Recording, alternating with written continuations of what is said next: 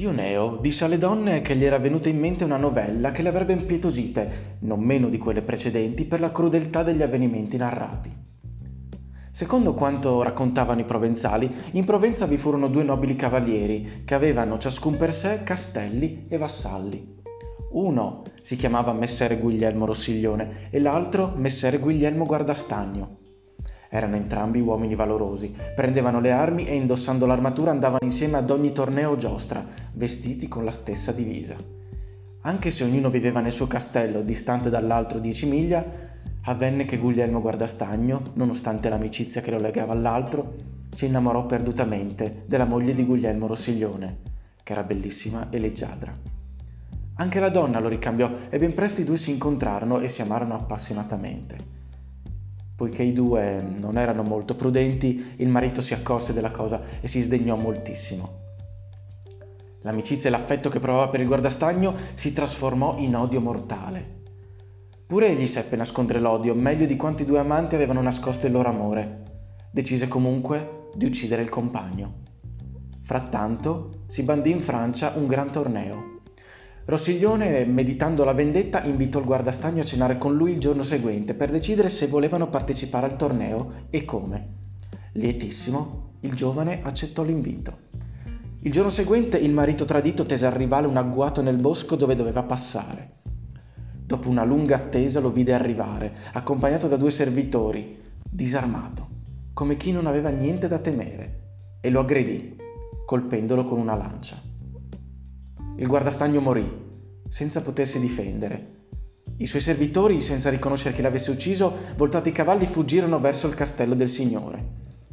Il rossiglione, smontato da cavallo, aprì con un coltello il petto del morto e con le proprie mani ne trasse il cuore. Messolo in una banderuola, attaccata alla punta della lancia, lo fece portare al castello dai servitori, cui aveva ordinato di non far parola dell'accaduto con nessuno. Poi rimontò a cavallo e se ne ritornò al castello, essendo sopraggiunta la notte. La moglie, sapendo che l'amante era stato invitato a cena, vedendo arrivare il marito da solo, un po' turbata chiese sue notizie. L'uomo rispose che l'ospite non poteva essere presente quella sera. Poi chiamò il cuoco, gli ordinò di cucinare un cuore di cinghiale nella maniera migliore, come sapeva ben fare, e di servirlo su un piatto d'argento. Il cuoco, obbedendo agli ordini del Signore, lo sminuzzò, lo condì con molte spezie e ne fece un manicaretto prelibato. Allora giusta messer Guglielmo si mise a tavola con la moglie. La vivanda fu portata, ma egli, turbato al pensiero del delitto commesso, mangiò poco, dicendo che non aveva fame. Il manicaretto fu posto davanti alla moglie, che invece aveva un buon appetito. Lo cominciò a mangiare e siccome era saporito, lo mangiò tutto. Il cavaliere, come vide che la donna l'aveva mangiato tutto, le chiese se la vivanda le era piaciuta. La donna rispose che, in verità, le era piaciuto molto.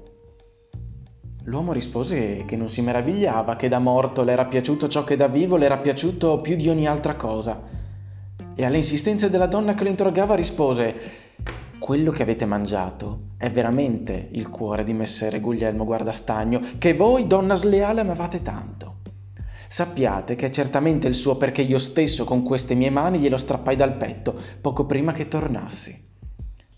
La moglie, udendo ciò che era successo, rimase a lungo senza parole, poi rivolta al marito disse voi vi comportaste da cavaliere malvagio e sleale, perché io l'avevo scelto come mio amore, spontaneamente, senza che mi costringesse e v'avevo oltraggiato. Non lui, ma io dovevo pagare la pena. Ma a Dio non piaccia che su una così nobile vivanda come è stata quella del cuore di un così nobile cavaliere, ne vada un'altra. Detto ciò, si alzò in piedi e senza alcuna esitazione si gettò dalla finestra. Caduta da una grande altezza, non solo morì, ma si sfracellò tutta. Messer Guglielmo, vedendo ciò, si turbò molto e temendo la punizione del conte di Provenza, fatti sellare i cavalli, andò via.